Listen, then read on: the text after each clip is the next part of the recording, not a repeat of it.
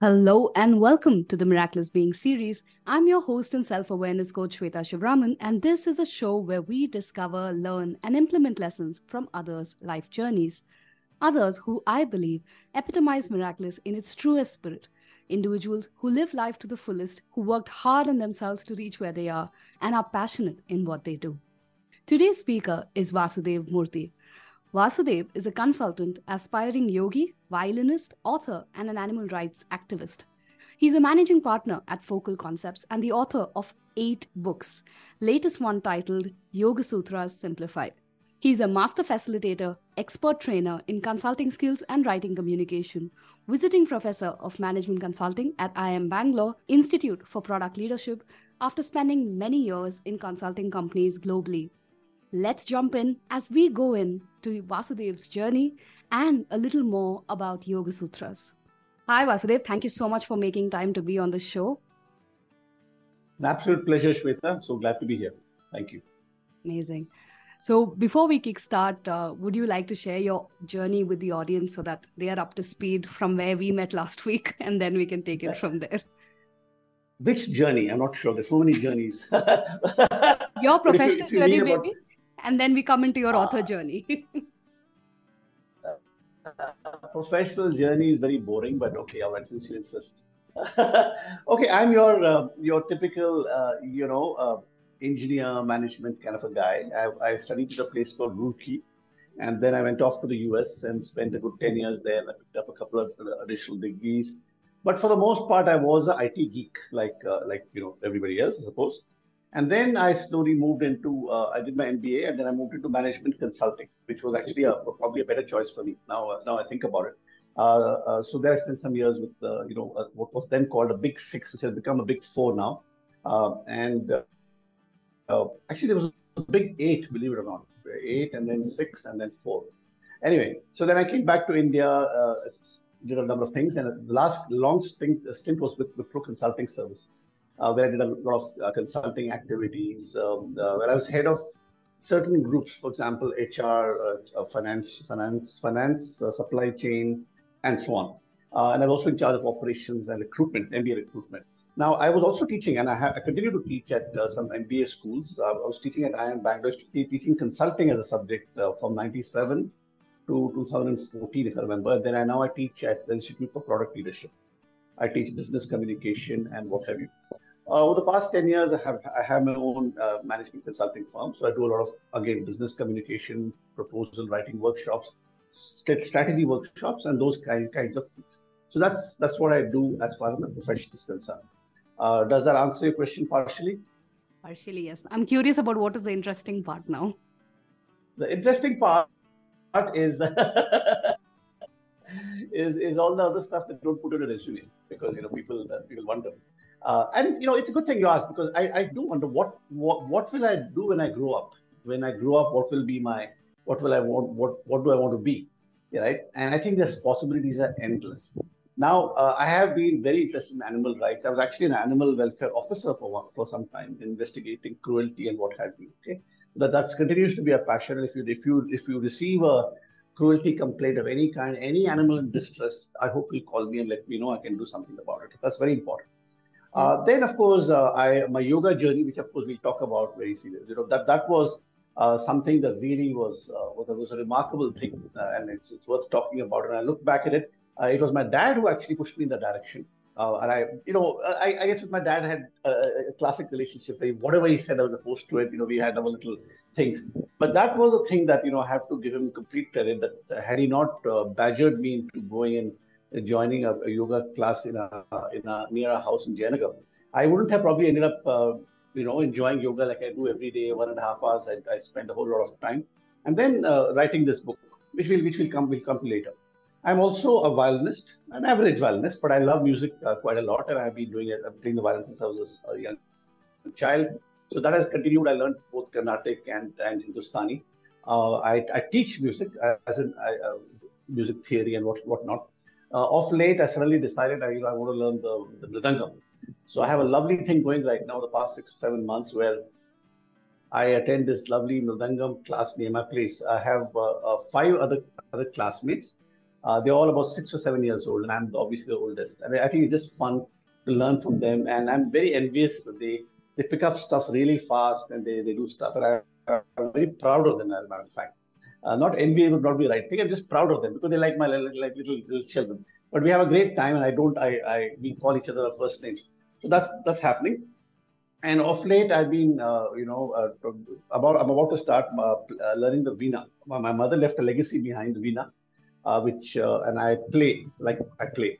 But I'm I'm now going to learn formally. Probably next couple of days, um, I will be starting my vina journey as well. So lots of things, you know, on my plate, and every day is just a wonderful day to start something new and and uh, and that's that's that's I suppose a quick summary of where I am.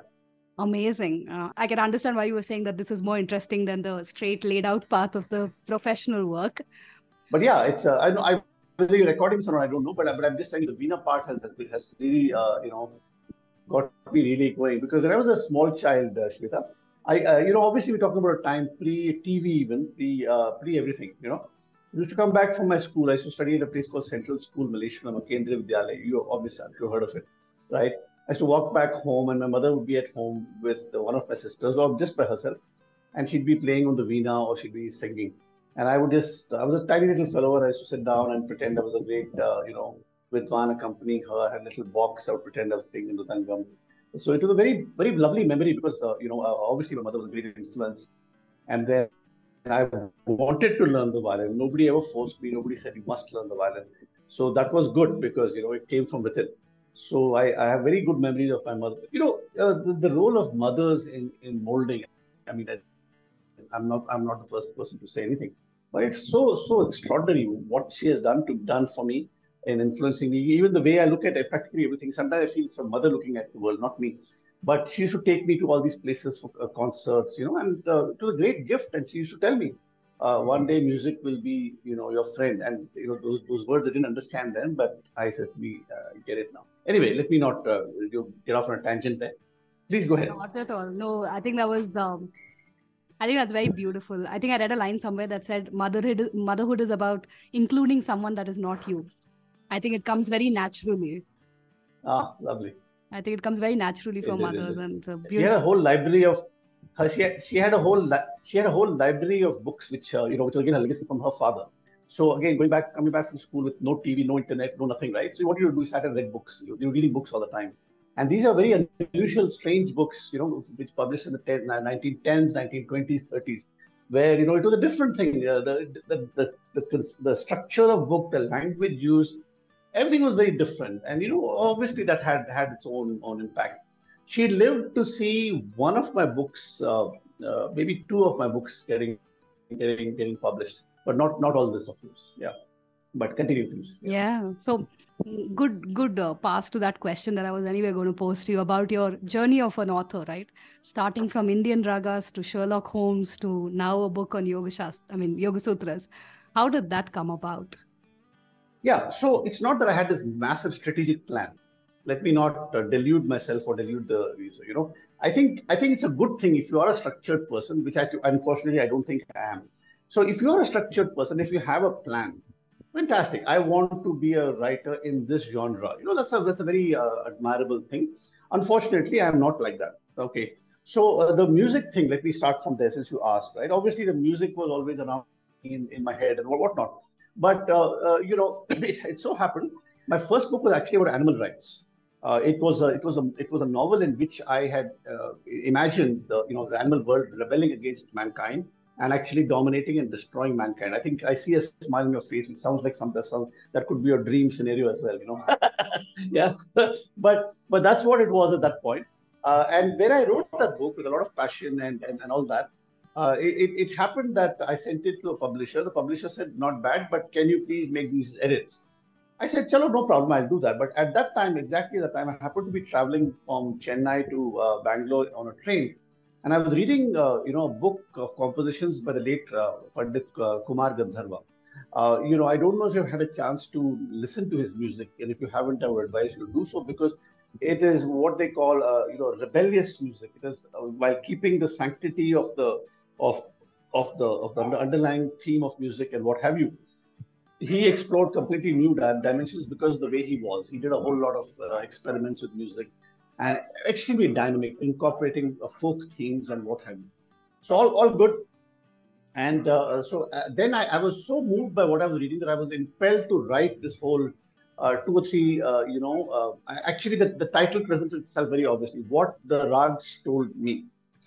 And I, I took that as an input and I, I churned out uh, three chapters of imagining this, this gentleman with a, with a tanpura, meditating. He is meditating, and as he meditates, the, the esoteric personifications of these three or four rags come to him and explain their relevance to him at that stage of life. So, for example, if it's just you know loneliness, or he's got a daughter who's about to leave, then the rag called Chandrakauns, which is which fits that you know of, of, of having a young daughter on the on the on the verge of womanhood, for example, or when you lost a loved one and you're grieving by yourself at three or four in the morning, you know what do you do? What what are the questions you ask? What kind of answers can you expect to help you to deal with something so personal? There i had Charukesi come along and explain that the Rakko Charukesi explains why its particular structure the way it says you know is what it is. And then of course in that in that same theme if you understand what i'm saying going to the very end of bhairavi uh, explaining why she's the mother of all rags so actually that that turned out to be a fair when i sent the first three or four chapters to uh, uh, to the publisher, they said, you know, Mr. Murthy, nobody cares about animal rights. That's a fact. Unfortunately, I think this is true even today. Nobody really cares, and I think that's a real tragedy. But having said that, uh, from a writing perspective, uh, they said that nobody wants to read about it, uh, and therefore your music, this these things that you jotted down casually, have probably got a lot of weight. So that's how that first book came, and then the book took its own own life, and uh, you know, uh, he the, the publisher commissioned some wonderful paintings. One of these days, I will point you in that direction. Uh, and then the book also got translated into Kannada. And as we speak, it will be it will come out as a Hindi translation in about a month and a half, uh, you know, from somebody in Indore. So that's uh, that is as far as that is concerned. But then, as, as, as we talked about earlier, I also have this other life as, as, as a professional. You know, I, I uh, to make uh, to make a living, so to say.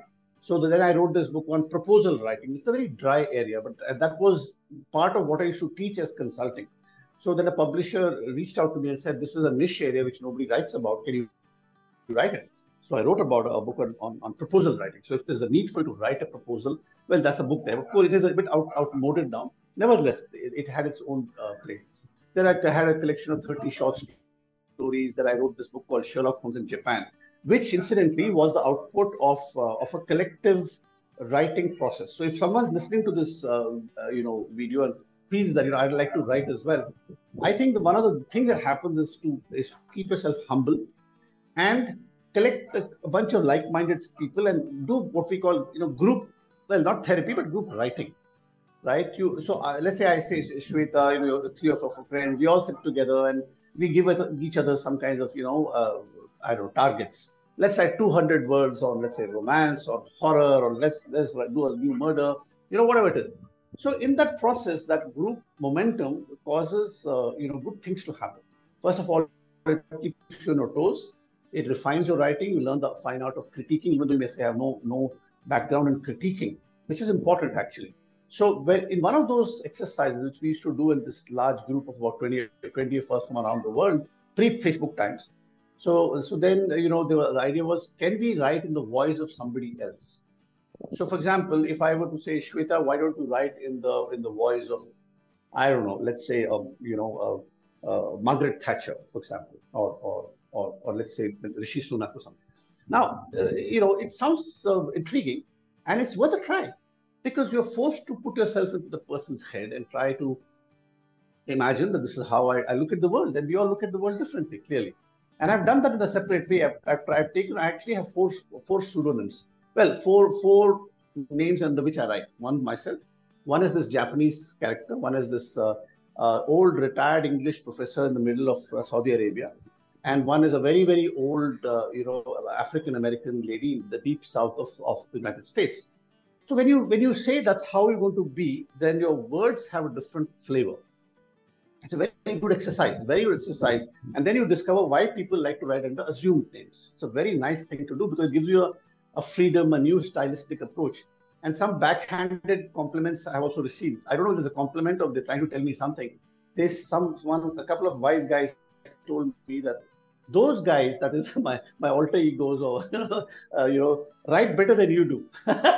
so, so, the same person, but uh, you know, uh, writing in a different style. And, and so you, you, I don't know whether to punch the guy or say thank you, you know, whatever. it is Anyway, so Sherlock Holmes in Japan came out like that because I have I, I chose to write as Arthur Conan Doyle, and at that time, because of my past experiences, I had this thing going with Japan.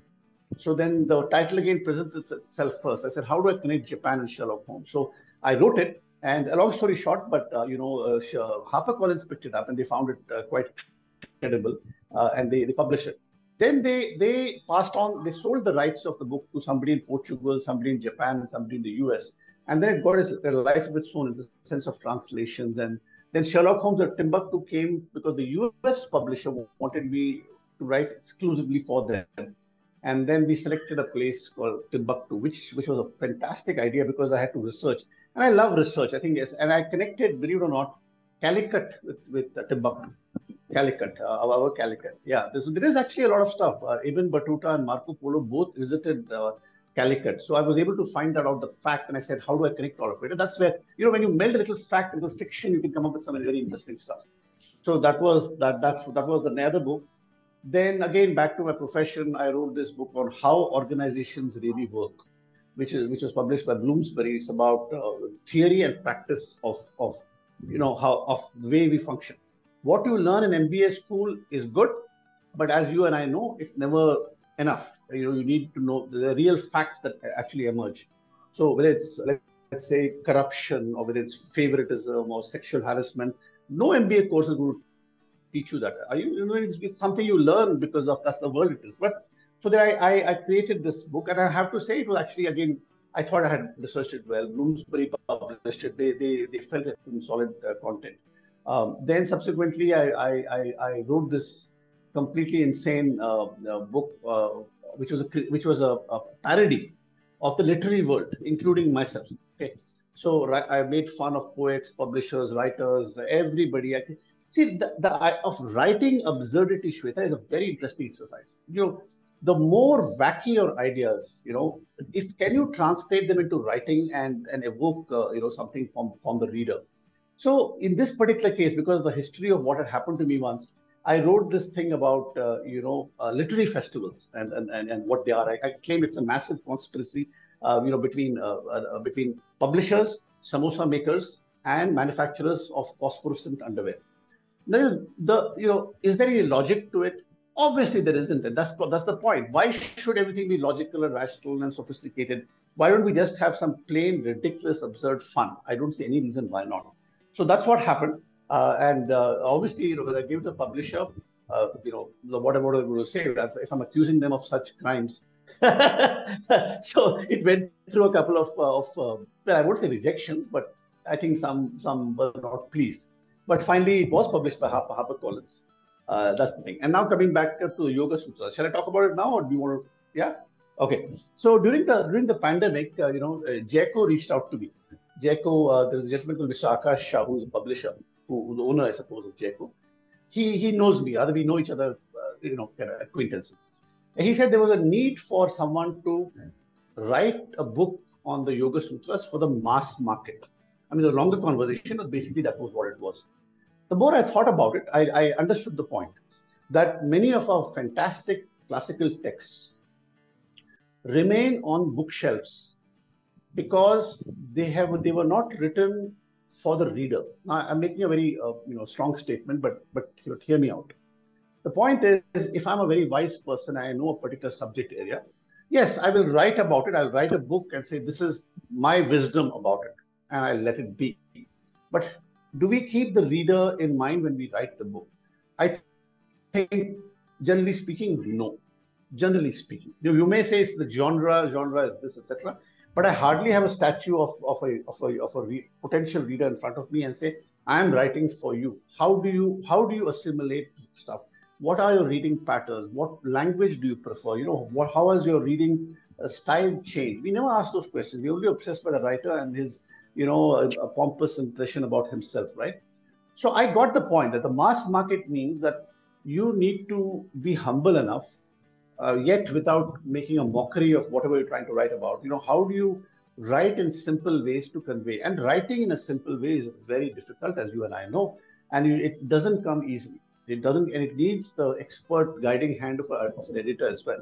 And this is a point which I also want to make that I had a fantastic editor. All praise to her. She was she was a very very fine person, and uh, you know guided me very very well. I'm, I'm eternally grateful to her. But yes, so so we did a couple of rounds. I said, okay, let me try. So I I have to confess that yes, I had in the Yoga Sutras, but obviously not with the idea of really absorbing it and suddenly you know rewriting it or reinterpreting it and so on. So uh, so I, I did a couple of tries, okay, and both failed because what I what I was doing was actually doing the same thing that the other others have written about, and great people have written about it. Do not mistake anything I'm saying as, as a as a negation or saying something negative about great people like Vivekananda and B.K.S. Iyengar. Not at all. They, their wisdom is profound. Everyone who reads my book should also read their books. Honestly, okay, it's just fabulous stuff. And there's a great American uh, professor Edwin Bryant. His book on Yoga was just wonderful. But they are all very deep. They are very, uh, you know, they assume, probably rightly so, that the reader already has some kind of a inkling about certain kinds of concepts. Which, and I, uh, so the idea is, let's not let's not assume that that's the readership. Let's assume it's a common man, whatever a common man is. I, I am a common man. So how would I read such a book? I might buy it as I'm just, you know, going through a bookstore. I pick up something. Hey, Yoga Sutra sounds cool. Let me read it. Now, if the first few pages don't capture my attention, the book is going to go on the bookshelf and it'll, remain there as food for cockroaches, as food for termites. It's never going to be read because the uh, a writer has failed to connect with the with the writer with the, with the, the reader in the first few pages. How does that connection happen? It is by removing all the things which are which are acting as road bumps for example, typical, a typical classic text will, will, will take it as lines, as, as shloka by shloka by, uh, by shloka or sutra by sutra. Line one, blah, blah, blah, in Devanagari and Sanskrit, to be followed by an interpretation as the, as the writer believes. And then move on to line two, which is also in Devanagari and Sanskrit and so on. So that, that is the typical movement. Nothing wrong with it. It's, it's a very, very logical way of doing it. And if some people want it that way, fine but it does not necessarily collectively uh, present the idea that is being uh, represented.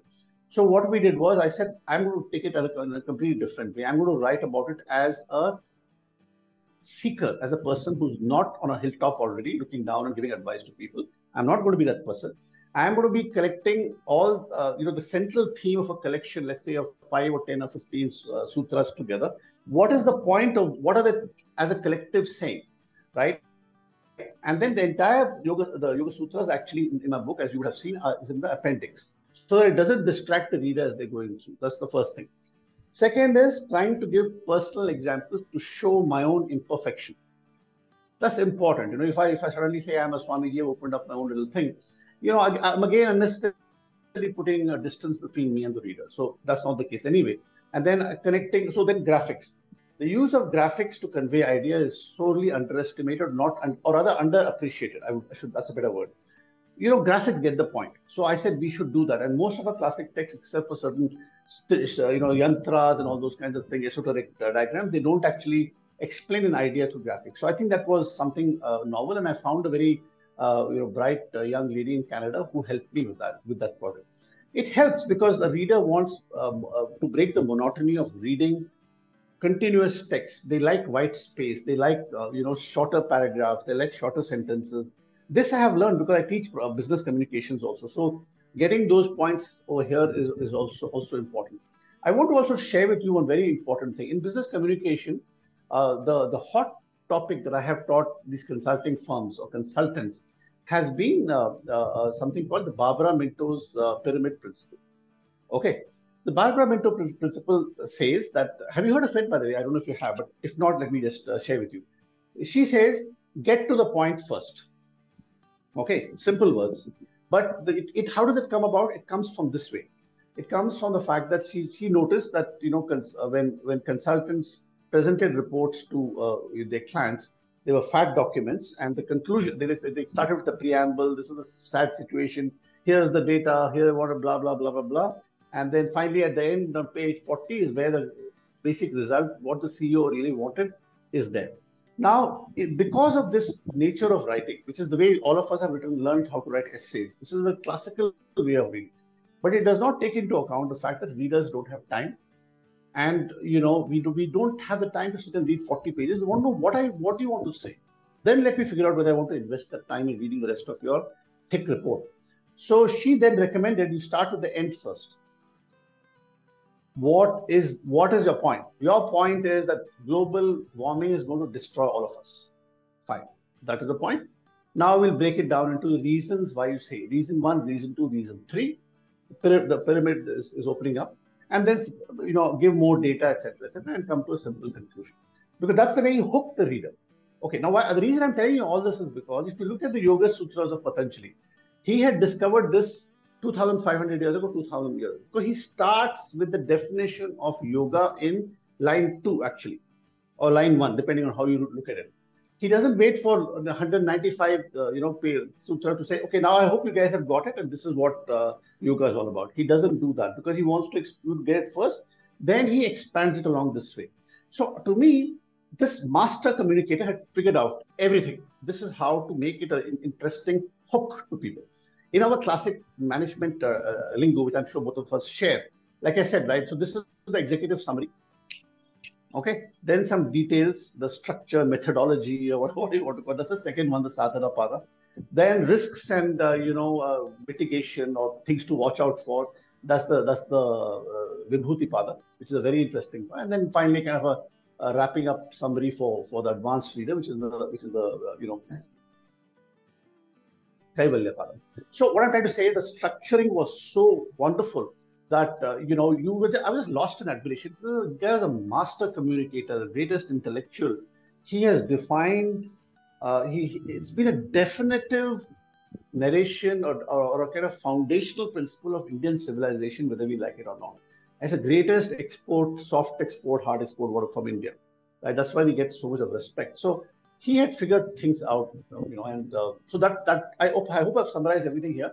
But that's what I did. So I just put 10, 10 to 15 sutras together, used graphics, used used this thing of what are what is my takeaway in management language again, uh, Shweta, says both both of us are from there. What's the takeaway from this meeting? You know, and then we say one, two, three, and that's what what we have here as well. So I'm, I'm saying for, for the reader, I have three takeaways per chapter so that they feel that, okay, so this is what this is all, all about, right? I have eight chapters, so each of them three points or 24 points. So if you go through it as an easy read, looking at, you know, how I, I as the writer fumbled and, and you know, messed things up and, and found a way, found something beautiful and tried to bring analogies, references to music. Hopefully I would have, um, you know, uh, gotten my point across. Does this help?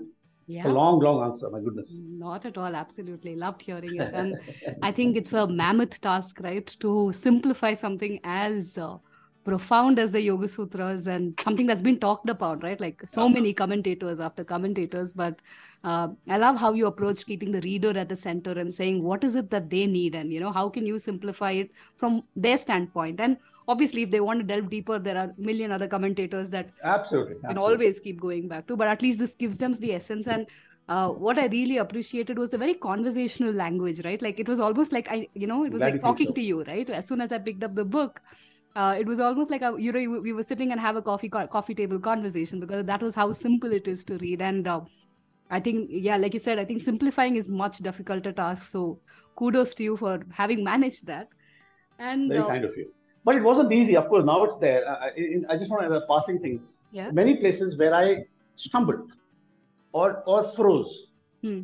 Why did I freeze? Because some of the concepts are indeed very very difficult, or very new to me, and very difficult to actually absorb. Luckily, I had this uh, fantastic person to to uh, to lean on, hmm. uh, Acharya ba- Bal Yogi in, in Pondicherry. So he was my guide in those difficult times to to, to uh, you know, and I, I accepted. It's a fact. He's great, great, great. He himself has written the uh, interpretation. So yeah, it's not easy. And then again, for example, the concept of time, you know, breaking completely all our notions of what time is all about. And you know, it's so difficult. For example, if I were to say, Shweta, tell me what are the boundaries of space? Yeah. I'm just giving an example of that, right? That's a, that's a question um, our brain is not currently wired to, to handle. We can't accept, we can't understand. If I ask you, can you can you trace the beginning of time and the end of time? I don't think you can. I, I certainly can't. Right? So some profound concepts we are just not capable at our end of understanding. But the way he defines time as not even this, as something else, claiming there's no such thing as time in the sense that you and I think about, now that's certainly, you know, googly that you know you don't know what to do about. and then by the time I figured it out and tried my best to write about it, you know, it, it took some some doing. Yeah. Anyway, please continue. Yeah, yeah. yeah. No, I really appreciate it, and it's such a, uh, I don't know, it's a profound way of simplifying what is very very deep and. Uh, uh, you know, I know my answer to it, but I would love to hear from you, right? I think Yoga Sutras were written, what, centuries ago. Uh, and, you know, a lot of us who've read it know that it's a timeless text. But uh, how do you see the relevance of the Yoga Sutras in modern times?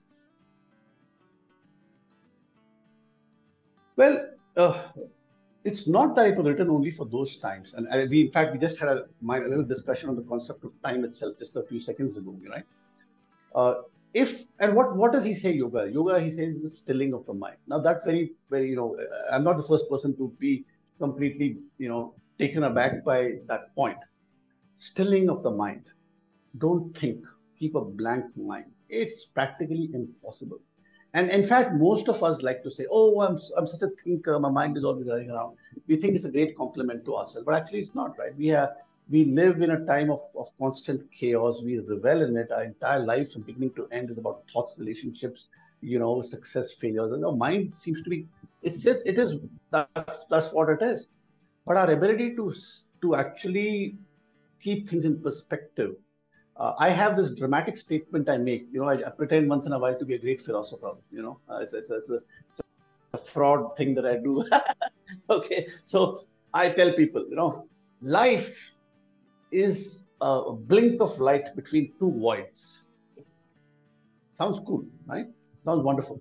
So, so the, the thing is, you know, he explains to us, uh, you know, that we there is we have come from somewhere, we are going somewhere else, and the whole business of reincarnation, karma, etc., are very well explained. Now, given today's times, where as it is, we can't we can't focus on any subject for even four four and a half minutes. Probably even now, while you're talking to me and I'm talking to you, even though we're trying to have a very focused conversation, I would not be surprised if along the way, and with no fault of yours or mine, our thoughts have actually gone in some other direction, thinking about you know, you were talking about the guy who's upstairs drilling, and I'm thinking about some dog of mine who's so it, we can't help it. We have these parallel thoughts happening, and given the, the fact that today we are assaulted by, some, by digital information like like crazy, right? We it, it is really difficult. So for and, and then everyone's now a mental health expert, as you're aware, right? And this is this is a problem because without intending to, people are actually realizing that people are breaking down, and that COVID business, you know, brought everything to, to, to people suddenly started realizing the, the the frailty of life, the short period of what constitutes life, where everyone became getting into organic farming, or they started going to the Himalayas to discover themselves. So all that started happening. People actually want to find out, you know, why, why am I here? What am I doing? Why do I need to have a corporate, you know, heart attack to, to define my define success? I don't need to do that. So I think people actually want help. And therefore, when this book, you know, when I say it's for the mass market, there's nothing wrong with it. It's supposed it can possibly help you. Why am I here? The answer is there. Why am I doing what I'm doing? Why am I repeatedly making the same blunders? Right. So rather than having a complex Western interpretation of what this is all about, now you have a more, uh, you know, index, so to say, a, a reference to go back to and say, really, now that makes sense. There's something that I have done which is why I'm doing what I'm doing. And I can seek, find ways to stop doing my traditional knee jerk, you know, responses to situations. So, for example, anger, anger management. Now, all of us keep on blabbering about emotional intelligence, as you know, right? We say emotional intelligence. We understand it is about understand figuring out what am I feeling right now. That's the first step. Second step is to do something about it, right? Well, that's the thing. That's he talks about all this. He doesn't call it emotional intelligence, but that's exactly what he's talking about. So I'm saying that in today's world, it is even more relevant and actually even more obvious than what it might have been then. We want, like you, looked, when we were talking earlier, I was telling you about my multiple interests in everything. It might look interesting, but the fact of the matter is, I'm also a victim of what I was just saying. My, I want to seem to want my mind to be constantly stimulated, even though I'm trying my best. Right? I do my yoga for one and a half hours diligently, day after day, without a break. No matter, in fact, when I don't feel like doing yoga, that's exactly when I do yoga as a kind of a challenge to myself. So uh, it is a constant battle. It's a constant struggle. Some days you do achieve those microseconds of complete peace, and some days you don't. So I think somehow the Yoga Sutras uh, were written and they're for, you know people like us who are constantly comparing ourselves with others, always defining our success with reference to somebody else. Somebody's making more money. Somebody's got a brilliant title. Somebody's doing this. So this whole and therefore, whenever we whenever we experience that, we must stop and think that it's my ego talking, right? And even that small realization can have a perfectly calming, uh, you know, uh, uh, impact on us.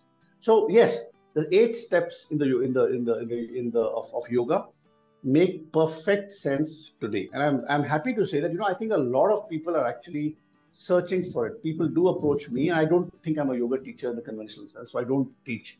But I know others who do, and they're doing a pretty good job. And hats off to them. They're, they're talking about the whole nine yards. Nine yards are the eight, eight, eight limbs. So people are interested in that. So it's still relevant. Bottom line is still relevant for the reasons I mentioned. Absolutely, absolutely. And uh, I think, yeah, today there is at least more awareness that yoga is more than asana, right? And that's something even I didn't know two years ago. I, that, that's what I remember telling when a, when someone in Kaivalyadham asked me saying that, uh, do you practice yoga? And I said, uh, I don't do asanas every day, but I meditate. And the guy just laughed and he's like, why is meditation not part of yoga? Right? Because our streamlined understanding yeah, yeah. was that only asanas is yoga, right? So if you don't get on the mat, is it really yoga? So i think now that awareness is there that there is more than asana and you know there is all of these angas that you can actually practice and benefit from. And uh, i love what you said about uh, you know this just the awareness that the ego is in action can be a great starting point right? And uh, i thought we can go into the whole aspect of ego right? I think all of us uh, go into that whole sense of asmita i me myself. And i think it starts from a very young age right? Uh, i often wonder when that whole sense of self actually formed but we have that notion of ourself and keep preserving that sense of self from a very young age. So curious to hear you know uh, i just read your story on egoism in the book as well but uh, would love to hear you share you know uh, obviously the ego has a role to play but where do we draw that line and how do we live in the world but not off the world uh, look I, I, think i think it's it, it's it's a it's a really an incredible incredible battle. And let me not simplify it by saying that you know i can give you a one minute discourse and your ego will be destroyed. It's not going to happen. In fact though of course this is for the mass market i just want to make a point that i don't think this book should be read by very very young people Yoga Sutras. I'm talking about, let's say, till they're about 18 or 19. This, the reason I say that is because they have to experience life. It's not fair on us, our old adults, to impose our, you know, exalted opinions about on younger people who are just experiencing and enjoying life right now, right? Yes, it is. They are also indeed playing out the karmic thing from from pre-previous. It is a fact, right? And they are the sense of self I am so and so, I am this person, you know, all, all that stuff is, is actually there. I can't tell a five year old child or a 15 year old uh, person, you know, uh, you know, don't think of your ego. I mean, they're not interested in these kinds of things. It's, it's just, just not fair. And everything we do in life, uh, you know, seems to be always a, a, a, constant thing about coming first, getting a job. It's about I, I, I, I. So when you're inundated with these zillions and zillions of complex, you know, stimulants to to to caress and nurture and fertilize your ego. How are you going to pull yourself out of that quicksand and suddenly say, "I know off with me"? I think it's really very difficult, Shweta. I don't, I really don't know. I mean, I also can't say that I'm away uh, out from it. Once in a while, you do it, and you know, well, easy tests. Okay, easy tests. You see someone in distress go and help that person and then don't talk about it. Don't talk about the fact that I helped somebody in distress. And that is why, from helping animals, I, I really want to come out animals okay, because we greatly pride ourselves as the apex of creation. And I've, written in a book also. And I don't feel that's the case at all. I think it's we probably the I mean whatever we have, whether it's jealousy or the kinds of insecurities we have, animals are actually about that. And I, I, don't think I'm making a frivolous point here. I'm saying they they they have reached a sense of profound sense of you know they they live for, for now and so they're probably more ev- evolved in that sense. What I'm trying to say is, therefore, helping a person who cannot even say thanks and then not talking about, not advertising about it. No, specific things you can do to control the impulse to reflect on yourself and be, you know, feel warm about how wonderful, incredible, and sensational I am. We have to make those those steps. But I'll tell you, for every two steps we we we take in that direction and actually achieve something, we probably come back one or two or even three steps back. You know, it's really a, a complex battle, which is why, which is why the whole understanding of the sequencing of this of the of the Yoga Sutras is actually very very important because starting from the yama, which you know external behavior, uh, niyama to the rules we impose on ourselves of, of how we should be, non-coveting, you know, non all the stuff. So these are that's the first two steps. So your mind is already now started, you know, um, becoming mellow. Then you're looking after your body because the ultimate objective is what is you talked about meditation, uh, which will come much later. So that's that's the next obvious step. The third is the most subtle thing of breath management, right? And realizing my body is actually fundamentally, body and its experiences are fundamentally useless. Done. So that's breathing, you look at it. Then comes that bridge, Pratyahara bridge, which is actually to some extent the, the thing that seems to define the identity. You know, the, the, how I smell, how I listen. Again, all those five things are feeding myself of sense, a sense of self rather right? I am listening, I am hearing, I am tasting. So that's why pratyahara is the withdrawal. How do you take them out of commission so that you're not, you know, involved with the outer world? Very profound thoughts, very, very profound thoughts. So even navigating those five, uh, you know, uh, uh, angas repeatedly and failing again and again, I'm afraid that's, that's just got to be done. Then at certain points, yes, you move into dharana, which is, you know, uh, uh, interrupted you know concentration and, and dhyana, which is absorption, and samadhi, which is absorption. That can happen.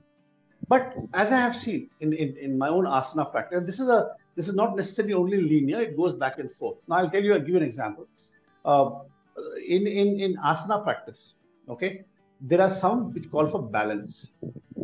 And uh, for me, the, the, the, the Shirshasana thing is absolutely no problem. Oddly enough, the problem I have is with the single uh, single leg uh, you know balance okay uh, so there are a number of things you can do you know so vrikshasana as an example and there are some others as well i have discovered and not a great discovery uh, you know is that if your mind is actually churning and processing some stuff which you haven't resolved your sense of balance is shaky. You can you actually fall off and can hurt yourself.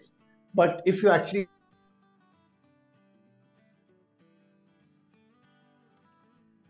for a long, long time. Okay, so clearly these things are are are indeed uh, you know linked, and that's when this whole business of I am nobody, I'm just part of the universe, I'm just you know insignificant part. You can you can humbly accept those things and not feel bad about it.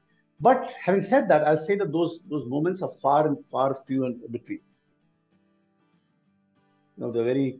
It doesn't happen very often because there's always you know some stimulant to the ego just coming around the corner you know so anyway it, it, it's it's a battle but it's it's a, it's a battle worth fighting yeah thank you thank you for sharing that honestly i think it's always a struggle and uh, the question that came to me was you know it's it's a hard path and it's a long path right because we need mm. to hmm. keep unlearning again and again and again um, how does one keep on the path right how does one really stay on the path yeah. So uh, in, in this, one of the things in the, the Yoga Sutra, and I can't remember which part it is, I think somewhere in the first, uh, maybe 35 or 36 or the first uh, Samadhi Pada, he just says that this is a matter of, you know, repeated practice.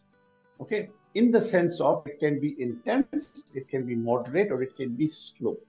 Now, this particular personal discipline actually yields dividends. And I said this a few minutes ago. I said, by insisting that you have to get on that mat. I'm just talking about asanas for now, but the point is uh, uh, across the board.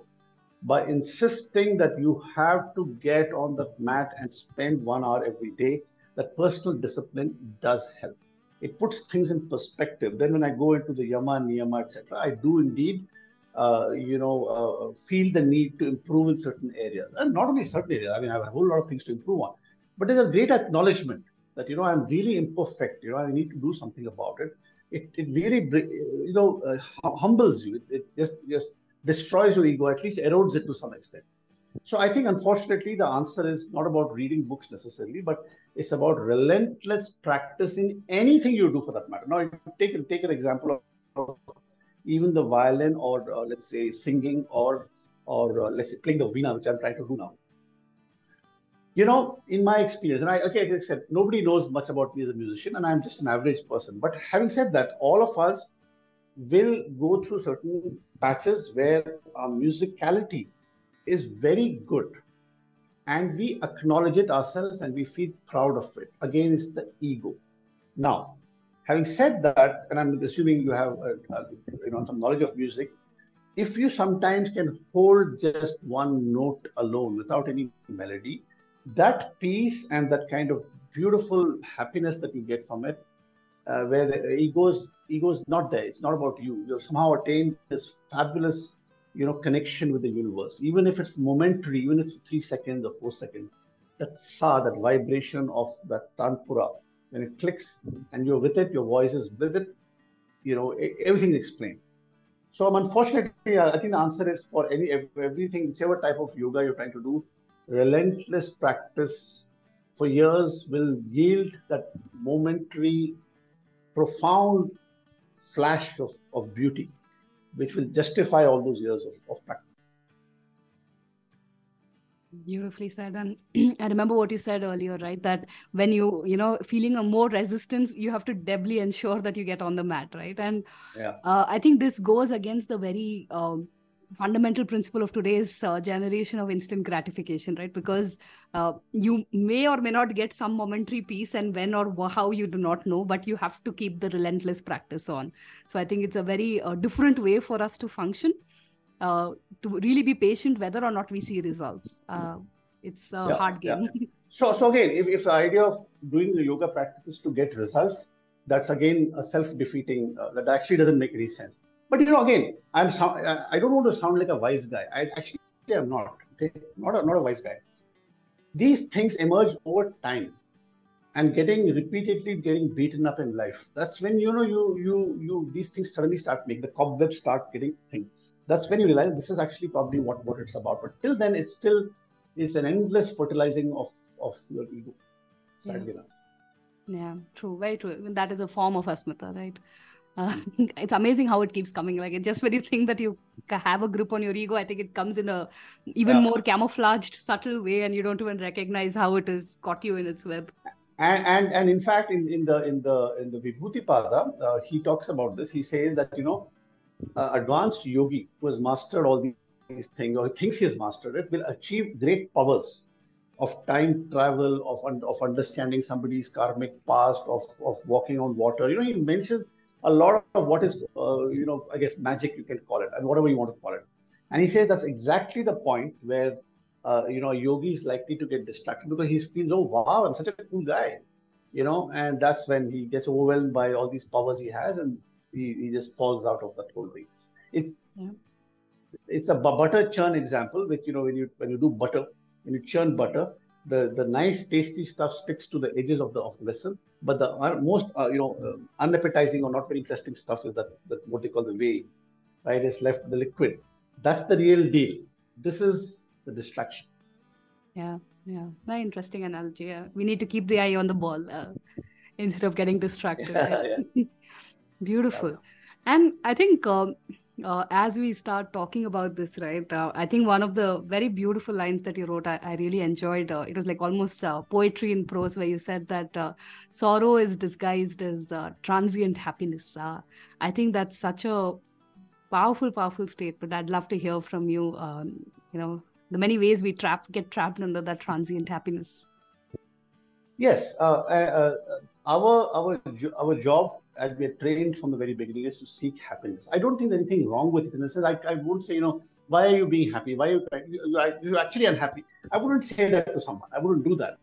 The, the, the, the point that, you know, uh, he's saying is that when you experience that form of happiness, you know, whatever it is that you're doing, somebody you, you like or, or, or something you ate, then the mind craves for a repetition of that experience, right?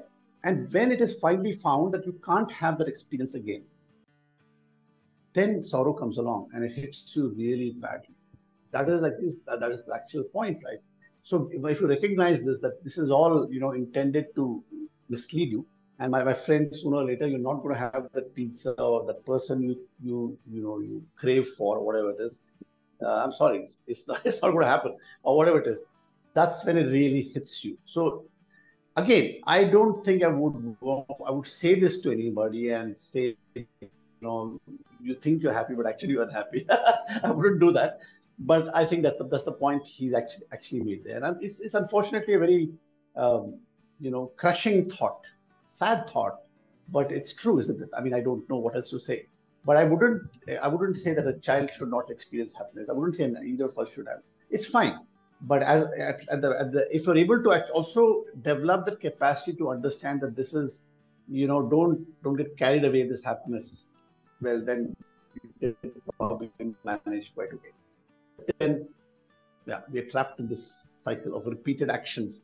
We break those actions again and again and again it's, it's like the circle right? Which i which i've talked about which he's talked about which I, have tried to interpret yeah yeah very true very true um, I'm drawing parallels with the Bhagavad Gita also in chapter three, where uh, we go into that, right? That there is a desire, and then desire, if it gets obstructed, we get angry, and that anger leads to, you know, wrath, and then we get caught in that cycle, and uh, it's hard to get out of it. And yeah, I guess creating that distance between that desire and again that sense of self, right? Because I, a lot of times we kind of merge that sense of accomplishment to that sense of self that we are worthy only if we get that promotion or we drive that BMW or whatever it is, right, that we desire, and uh, we get caught in that same trap.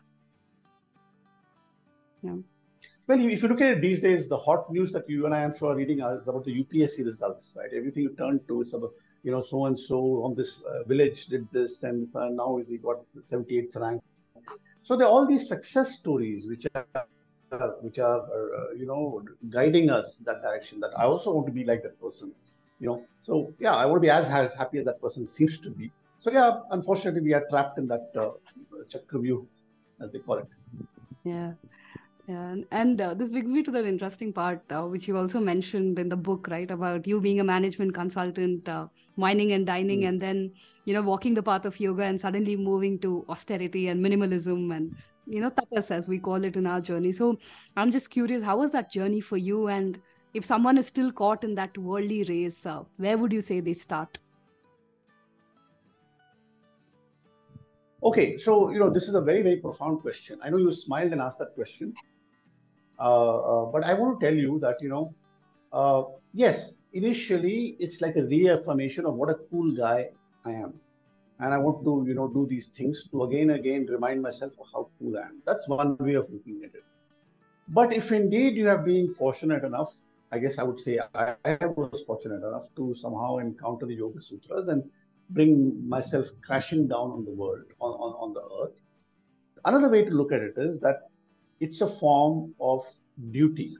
Duty. Now, I'll define it without trying to, uh, you know, uh, appear uh, like I'm, I'm, I'm, talking nonsense. There are two, two ways of it. One is duty to those who, you know, uh, who depend on you whether they like it or not. I mean, whether they are uh, spiritually out there or not or whatever. But there are people who may be dependent on you, and therefore, uh, you know, I cannot engage in a spiritual conversation with them and tell them not to be. So that would be very cruel to do so. That that is really not fair.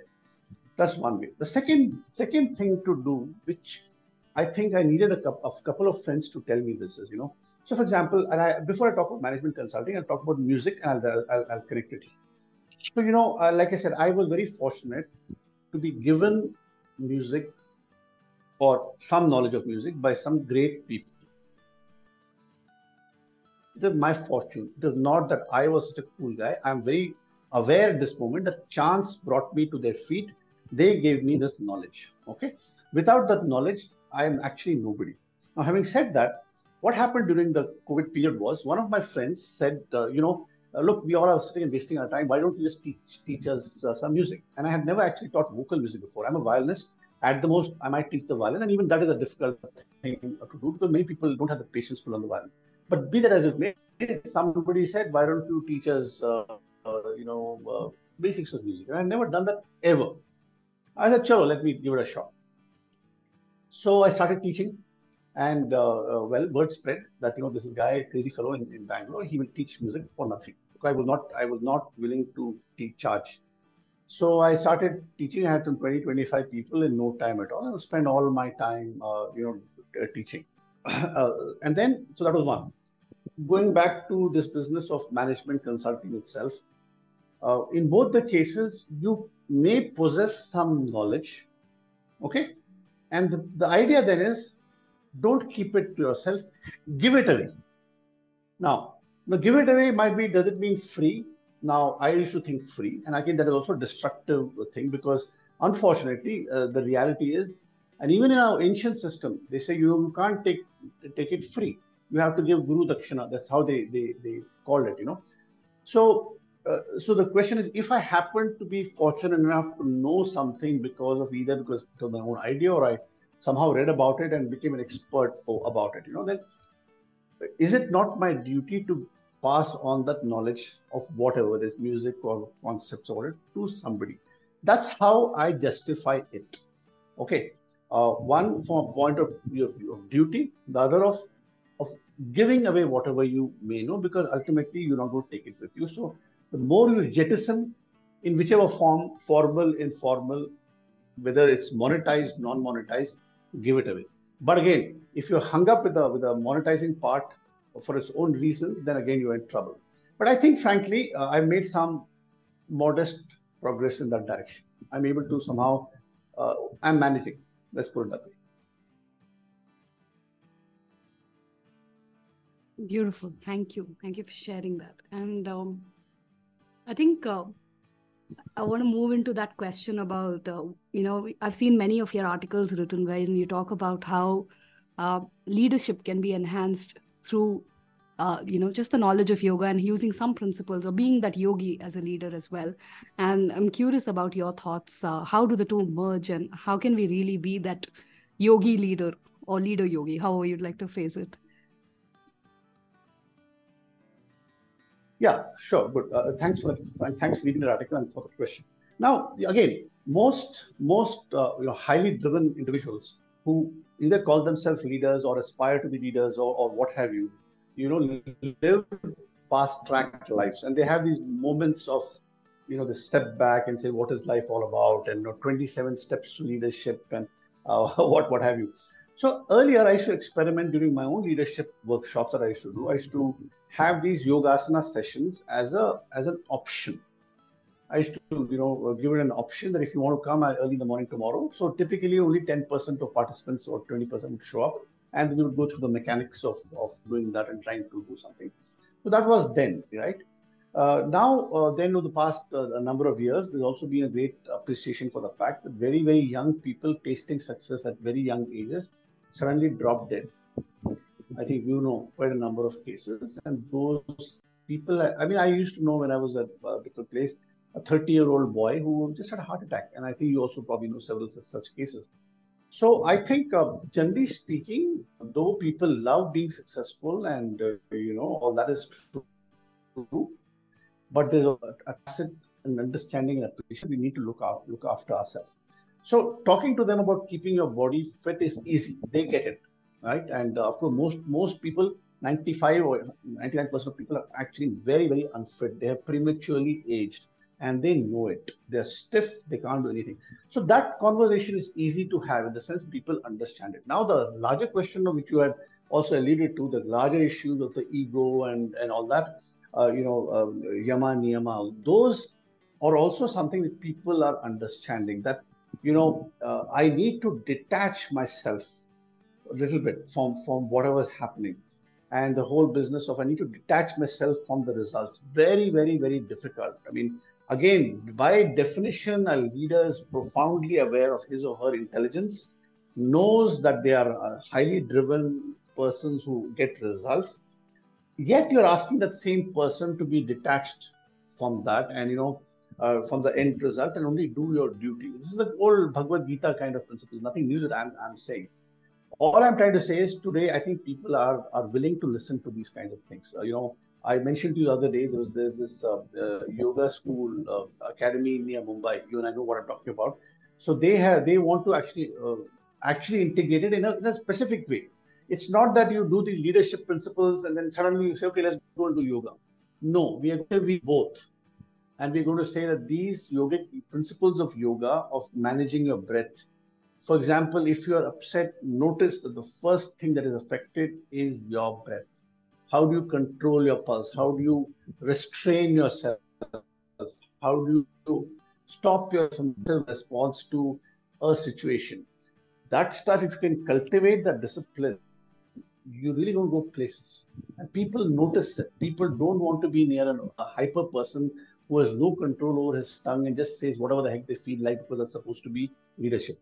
A person who's quiet and thoughtful and tries his best or her best to look at both sides and gives space and actually gets that without much effort, right?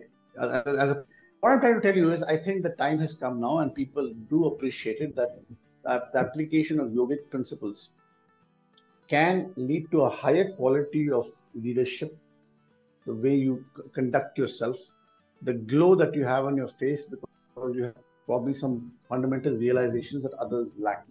Management of your breath, you're not always in a hyper mode, screaming, shouting, but you're, you're balanced, you speak well with thought, with care, with compassion. I do believe that now a lot of Indian business schools are actually offering, uh, you know, these these things in, in some manner, in some manner.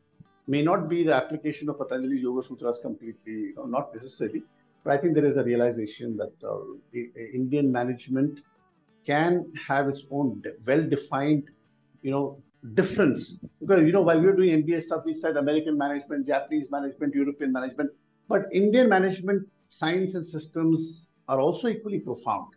And I think uh, they they can dip into this uh, limitless reservoir of knowledge and be actually effective is what I believe. Yes, absolutely. I think uh, there is a lot more revival of Eastern wisdom in terms of uh, not just the wisdom, but also the applica- applicability of it in today's context. So it's a welcome transition so that we actually embrace our own culture and the knowledge that's there here, right? So, so I'm curious, uh, uh, Vasudev, what is your biggest takeaway from the Yoga Sutras? Oh, that's a that's a simply beautiful question. Um, uh, you know, okay, our uh, our insignificance is, is, is, is something that really gets me. Our individual insignificance in the grand scheme of things is, is, is humbling to the max, right? Uh, in terms of uh, how we are just one atom, atom in the in the overall scheme of things, how we are in a moment of time which is less than a grain of time, so to say. Right. Uh, so, first of all, it really brings you down to earth. Beautiful that you know we are part of a larger purpose. Uh, uh, things like that. So it's, it's a collection of things. It's one specific thing, but yes, overall, our, our fundamental insignificance really gets gets gets you. You are you know you are just just there for a larger purpose hopefully in the next 2 billion you know uh, lifetimes i'll get to where i need to get. That itself is is, is is good. So i think all this business that i will get moksha in this this janma and you know i will i will receive. Again those are again to some extent with due respect to all uh, uh, an egotistical statement. To imagine that i'm somehow so spiritually advanced I'm on a fast track of some kind. you know, I'm on a fast track to, to nirvana or moksha. I think that is highly misleading. I wouldn't I wouldn't agree with that. I think I'm uh, so yeah. So I hope I get I hope I conveyed my point. Absolutely. Thank you so much for sharing that. That was very beautiful. And um, I think in today's day where we deny so many of our negative things and go into a whole toxic positivity thing, I think uh, our conversation was such a refreshing change. I really appreciate the many you know profound things that you put out so beautifully and you know to authentically admit where we are and how we keep going forward and keep coming back and that is the journey. So uh, it was really really refreshing. So thank you so much for that.